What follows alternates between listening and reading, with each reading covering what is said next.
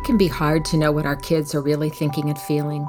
But when we encourage kids to engage with us in conversation, and when we lean in and actively listen, we inevitably learn something that helps us do better by them. Welcome to Dear Highlights, the podcast inspired by letters and emails from kids who write to Highlights, seeking a listening ear and a little guidance as they wind their way through childhood. A short, sweet season, but also a period of heavy lifting for kids. I'm Christine French Cully, editor in chief of Highlights and your podcast host. I'm joined by Hillary Bates, our podcast producer and thoughtful mom of two. We're here to amplify the voices of children and to explore with expert guests many of the issues that kids and families wrestle with regularly. We're glad you've joined us. Dear Highlights, my mom and dad have been separated for about a month. I have two cats. I get keys from school. Dear Highlights. We're back, launching at last season four of Dear Highlights. In the same spirit as the last three seasons, we'll be talking with some wonderful guests who work with and advocate for kids in a variety of ways and who generously share their insights and expertise. If you're new to this podcast, we encourage you to check out past episodes in what is now a robust audio archive of thoughtful conversations about what kids need from the adults in their lives in order to thrive and to become their best selves. You can also now find written summaries of past episodes on our newly redesigned parenting site on highlights.com. Because the launch of our new season coincides with back to school, our first episode is about homework. Every student is assigned some, but how much is enough or too much? Is it really helpful in helping kids learn? Parents, teachers, and especially kids often have some pretty strong opinions about homework. They may not agree on how much is enough or too much, or even whether it helps kids at all. Hillary, you are a parent of two kids. Uh, I'll bet you talk a lot about homework in your house. Yeah, we talk a lot about homework, and I share when the great conversation that we have today that, you know, I have kids who have very different homework experiences. I have a homework lover and a homework hater. So, well, you know, my house is divided like uh, the world is divided on the value of homework. Yeah, well, will you share with us what some of our readers have told us about homework? Yes. Okay. So, hi- one highlights reader wrote and told us My teacher gives us tons of homework each night, and she even gives us weekend work.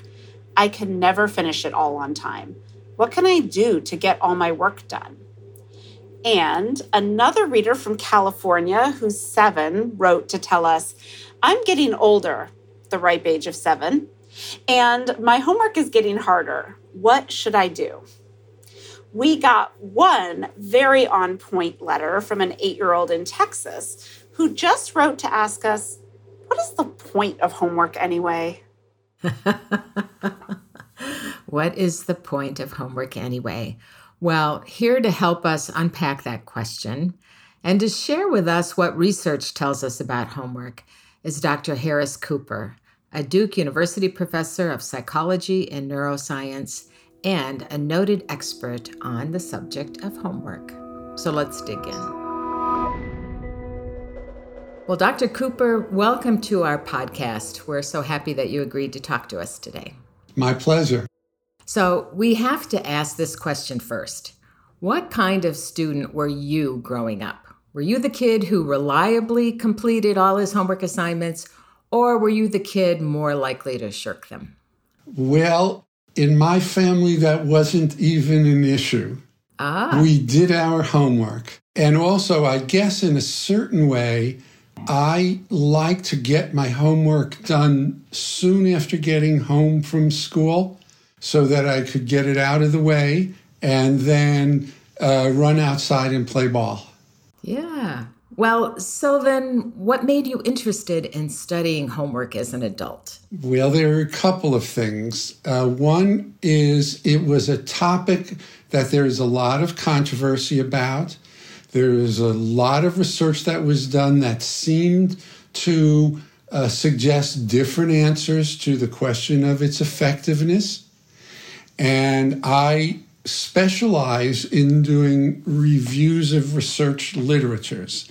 So not only did we do studies of kids doing homework, but we also did studies of the studies that other people had done and tried to make sense of a whole body of literature. And when I would hear people say that homework is one of these areas that is a confusing mess in the research literature, that set my antenna off and said, wow, this is an area that really could use a demonstration of how to do research reviews, literature reviews the right way. I also have to say, my wife was a third grade teacher. And when I started studying homework, uh, my youngest child, I think, was about three years old. And I knew that homework was going to be an issue in our family. Uh, so it had not only a professional relevance, but a personal relevance as well. I was curious about what the research said for my own family dynamics. Yeah, so you were right in the center of what many of our listeners are now, which is elementary school age kids and homework. I know that homework demands obviously vary a lot by school and by community across the country, but generally speaking, here in our country, how much homework are most kids doing in elementary school? Well, that's a that's a good question because there is a great deal of variability. So the first thing that, like you said, we have to recognize is that when you say how much are they doing, you might be only talking about a middle segment. Okay, um, generally speaking, uh, teachers use what I've discovered uh, is what they refer to as the ten minute rule. And what that means is you take a child's grade level, multiply it by 10, and that's about the, the, the anchor point for how much homework uh, a kid would be and should be doing. And most teachers do follow the 10 minute rule. Okay. Um, the, it, will vary uh, so that on some nights kids might a second grader might do 40 minutes or even an hour. There might be some nights when they do none. But generally speaking, teachers use the 10 minute rule as the guideline for how much homework to assign. So the 10 minute rule sounds very reasonable, and you say that most teachers follow it. Yet we do hear a lot of complaints from kids about having too much homework. What do we know about the impact of homework on learning for elementary school students? And how does it impact? How does homework impact kids' attitudes towards school? Uh huh. Well, a couple of things. We can continue the conversation about time. There has been recently a lot of concern about ho- too much homework being assigned for young children. Um, so it gets outside of that 10 minute anchor right? Uh, so we have to d- uh, distinguish that from talking about what does it do for kids? What kind of impact does it have? Uh, one of the things that's important for elementary school parents to understand is that homework uh, is not going to demonstrate an immediate large impact on your child's learning. It is going to have some effect. Okay. Uh, uh, kids who do homework in the second grade uh, do better than kids who don't. But the magnitude of the effect is not the same as what it will be as they progress through school. The, the, there are a couple of key elements to that, and the most important one is what uh, developmental psychologists frequently called scaffolding. And what it means is you're laying the foundation that will assist your child as they get older. So your your even a six or seven or eight year old um, can learn the discipline of when do I do my homework, how well should I do it, when can I ask questions, or or when uh, shouldn't I. Um, parents can help kids, and uh, when it comes to attitudes, a child's attitude towards homework is in many ways going to be a reflection of their parents' attitude. And it's going to be a reflection of the parents' relationship with the teacher.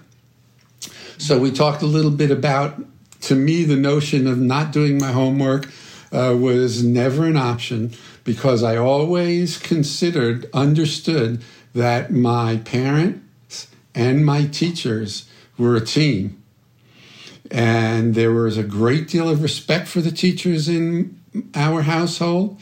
And what the teacher said was what we did. And I got that message over and over again. If I will tell parents today to, con- to do that. And if they have a question about what kind of homework assignment is being given, whether it's too much, uh, they don't understand the purpose of it, that they think it may be busy work. They the what they should do is keep quiet in front of their kid with those kinds of concerns and take them directly to the teacher and have an honest conversation that begins with I don't understand. I'm having a problem. It seems like it's too much for my kid. Why is my child doing, my third grader doing a coloring book assignment? Um, uh, and and quite often you will get answers that you'll find satisfying. Most teachers, I'm not saying everyone, but almost all teachers have a purpose and an understanding for why they give homework assignments, and um, they are perfectly prepared uh, to explain it to parents when they're asked. Okay, so attitude, especially for young children, the first graders, second graders, third graders, conveying of attitudes and establishing attitudes towards homework and study outside of the classroom is, can be a very important part of why the homework assignments are being given. Self study, parents being able to express their own attitudes and their commitment, the value of education, the establishment of habits of habits are all things in addition to seeing changes in a child's achievement. Okay? Uh, that homework can do. Another important thing that homework has done, and I've had more than one parent uh, come up to me, especially in the earliest grades, when their kid first gets to school and they're having a problem and the teacher says your kid's having a problem. Um, I don't know what I, I, I, don't know what it is, but I think that you know the, they may we ought to test them for dyslexia, that they're having problems with mathematics. Um, um, uh, maybe they need glasses, and my parents discovered that I needed glasses from work I brought home from school. Okay, and the first, the first reaction that a parent will have when they hear that is defensive. No, my child is perfect. In many instances, the teacher is the first agent of society that will, will interact with parents in an evaluative way. And, it's, and sometimes it's very hard for parents to hear that kind of thing. And I've had more than one parent come up to me and say, you know, we didn't realize our child might have this learning difficulty until they started bringing homework home. And then we discovered that the teacher was right. You know, Dr. Okay. Cooper, I'm so glad that you brought up this issue about learning differences because one of the things I wanted to ask you is so like you when I was a kid, I would it would never have occurred to me not to do my homework. I was also a very successful student. In a way, doing homework was a way for me to have another experience of success at home right? I knew I was a good student that felt good at home, that felt good at school. Mm-hmm. When I became a parent, I have a kid like myself, and I also have a neurodivergent kid who has a very different experience of school. And through that experience, I've learned that what homework means to that child who already has difficulty with school tasks is just a whole different world of things. And. I wonder if in the sort of meta look at studies that you look at, if there's some untangling of what the effect is of homework for kids who have learning difficulties or kids who have other school struggles and are sort of in some ways extending that struggle then into their home life and with their parents and sort of into that experience. So, do we have any insight about that? Well, many years ago we did a we did a study of the impact of of learning issues on homework. Um, and what we, the the best thing I could say is whatever roles or or responsibilities that parents and kids and teachers have in that context, in the in the context for kids who are do, who are performing at a acceptable regular level in school, for kids who are having difficulties, the answer is just more of the same. And what that means is not more homework, it may mean less homework, but it also means that parents have to be more vigilant as it goes on. And in many instances, actually, less homework might be might be very important, especially starting out. And teachers have to be uh, sensitive to levels of difficulty. So when we speak about kids in the earliest grades, one of the recommendations for for what homework should be, especially when they're starting out, so that those notions of establishing attitudes and positive habits, etc., has its opportunity, is that the assignments should be short, the 10 minute rule, simple, so that they lead to success. Kids having success at home with homework is a is very important. It's homework is not serving the child well if what it means is that they're going home and getting it wrong. They're going home and struggling and ending up having an altercation with their parents. So those are those are basic established rules for all kids, but for kids who are having difficulty in school, the rules are the same, only more so. That probably connects a lot with the next thing we wanted to ask about, too, which is that we're in a really historic moment for education, obviously. Kids have experienced so much disruption over the last couple years. I think our institutions have yet to wrestle with really how far behind kids are. And so there's a lot of pressure both at home and in schools right now to figure out how are we going to help kids catch up.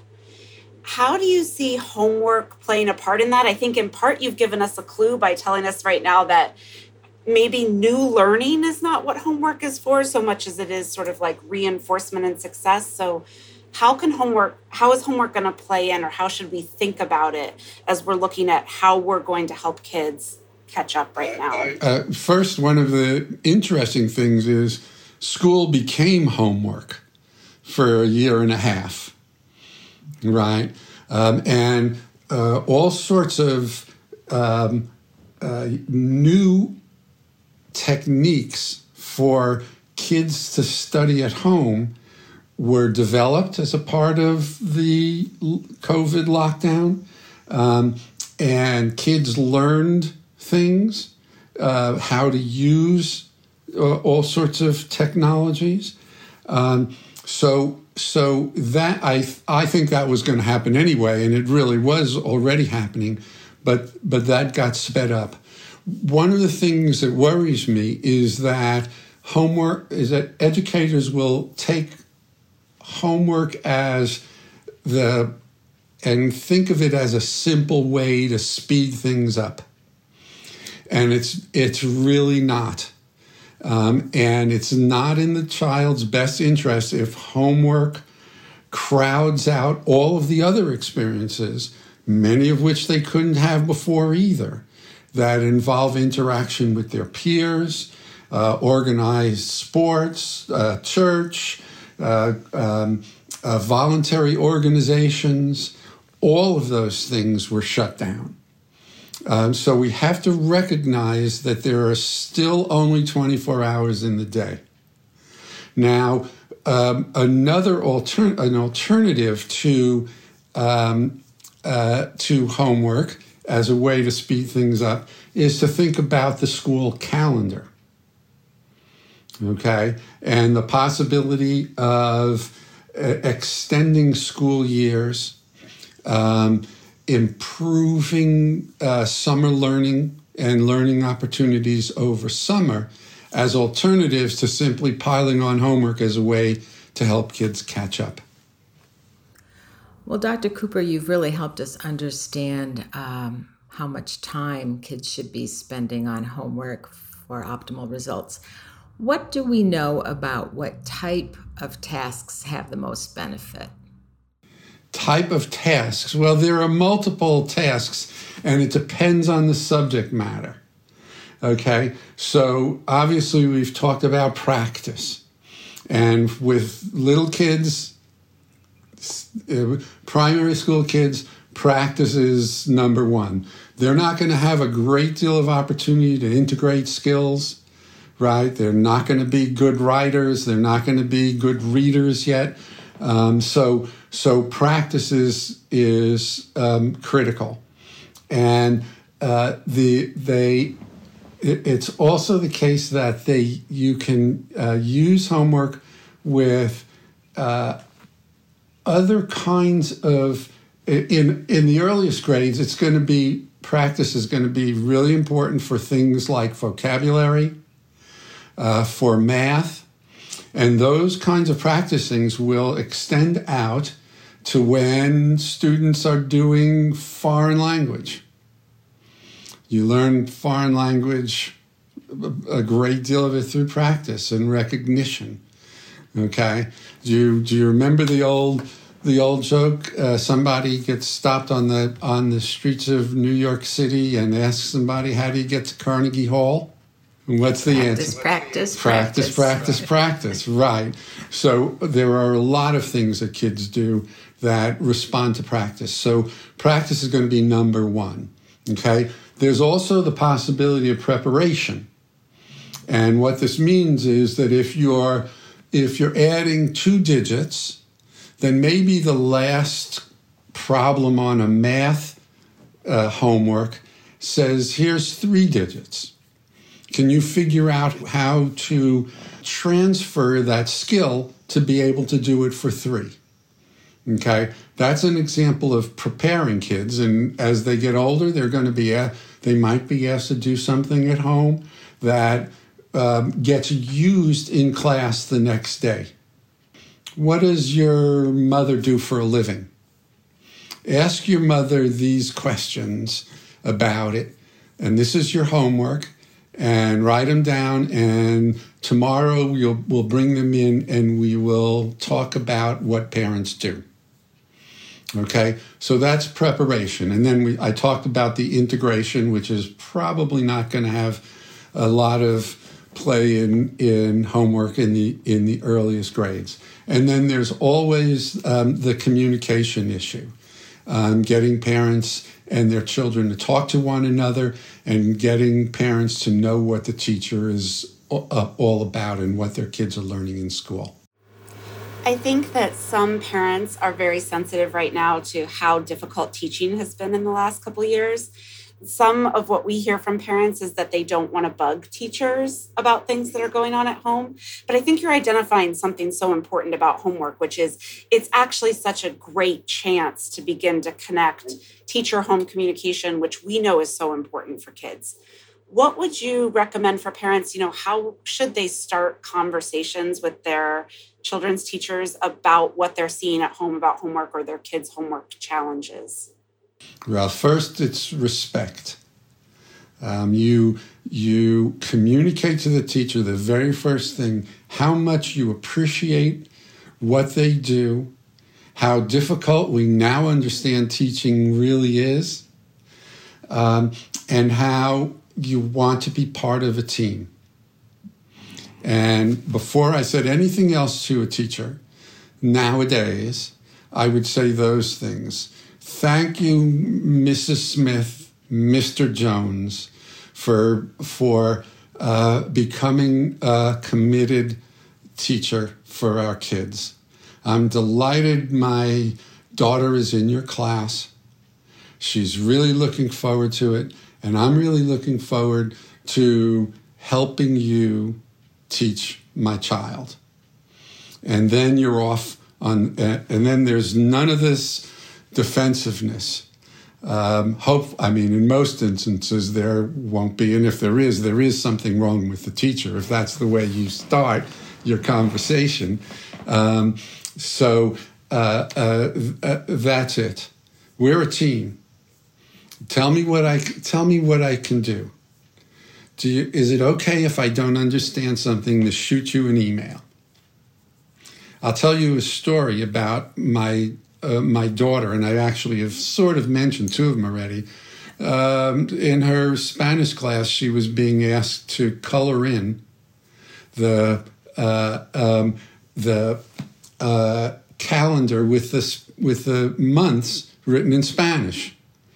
And my first reaction was, why is this going on?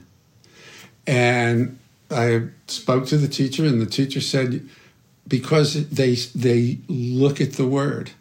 They see it in the context of what was the month before and what was the month after. And okay, well, uh, so she's in, in a seventh, eighth grade and she's coloring, but maybe that's right. Same thing happened, I think it was in the seventh grade uh, with the book The Lion, the Witch, and the Wardrobe. Okay? And she had read that already in the fourth grade. And I said to myself, is this another instance of middle school curriculum going bad? That they're, that they're not learning anything else? So we made a phone call, but we didn't call the seventh grade teacher. We called the fourth grade teacher and we said, "Hey, you know, um, our daughter is reading *The Lion, the Witch, and the Wardrobe* again in seventh grade." And do you know what she said to us? Do you you, you know the story, right? And you know it's written in a very simple language that if maybe a fourth grader can understand. But what might they be studying in the seventh grade? They were studying allegory and she said, what their teacher is doing is she's using a story that they know and that they love and that they can now e- examine through a completely different lens. They're learning about allegory. And we were done. That was it. Okay, we understand. That's perfect. That's great pedagogy. It's not a curriculum gone bad. So so communication with the teacher is essential, and the, and we have to say it both ways too. I don't know how many teachers will be watching, but um, uh, it's it's important for the teacher to communicate with the parents about what's going on in school. Many teachers now have a weekly newsletter that they hit the they write it once, they hit the button, and it says this is what we covered the, last week. This is what we're going to cover next week. Get ready.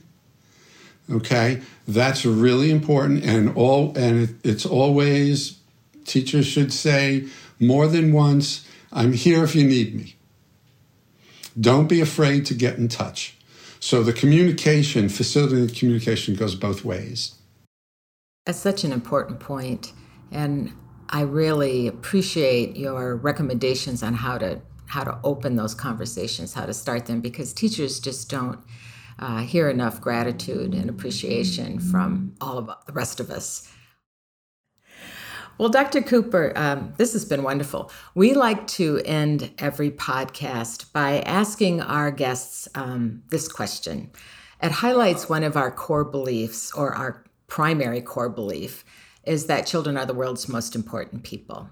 And we like to ask our guests, what would we do differently um, in your field if we truly believed that. So, what would we do differently in school if we truly cherished and believed that children were worthy of our most loving and thoughtful attention? I can I, I can answer that question like this. Tell us what you're doing with your hands for our listeners. Money, it's resources. It's shameful how little of our wealth is spent on our children. Um, uh, and uh, uh, if we could solve so many problems for the coming generations simply by giving them the economic attention that they need. Okay, and I, am going to, uh, and obviously, uh, the putting money into the education system is paramount, but also into resources for families who are struggling themselves economically. Um, uh, uh I'll say families with children because that's what we're talking about, but there are uh, childrenless families who also uh, need our help.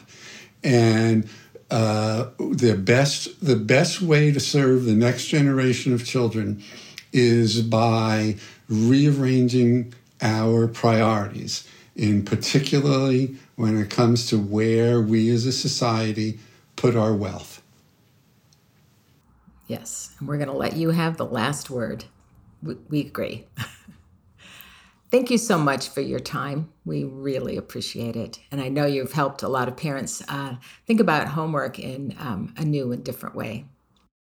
I hope so. And I hope the teachers will too. We're all in this together. Um, we are. And um, we, we got it. We, we need to be together as well as be in it together. So thank you for having me. Thank you. You can learn more about kids' hopes and dreams and their worries and fears from the book, Dear Highlights What Adults Can Learn from 75 Years of Letters and Conversations with Kids, available on highlights.com or wherever you buy your books. If you enjoyed this podcast, I hope you'll subscribe and share the link with your friends. Special thanks to the producer of this podcast, Hillary Bates, and also to our audio engineer, Ted Weckbacher.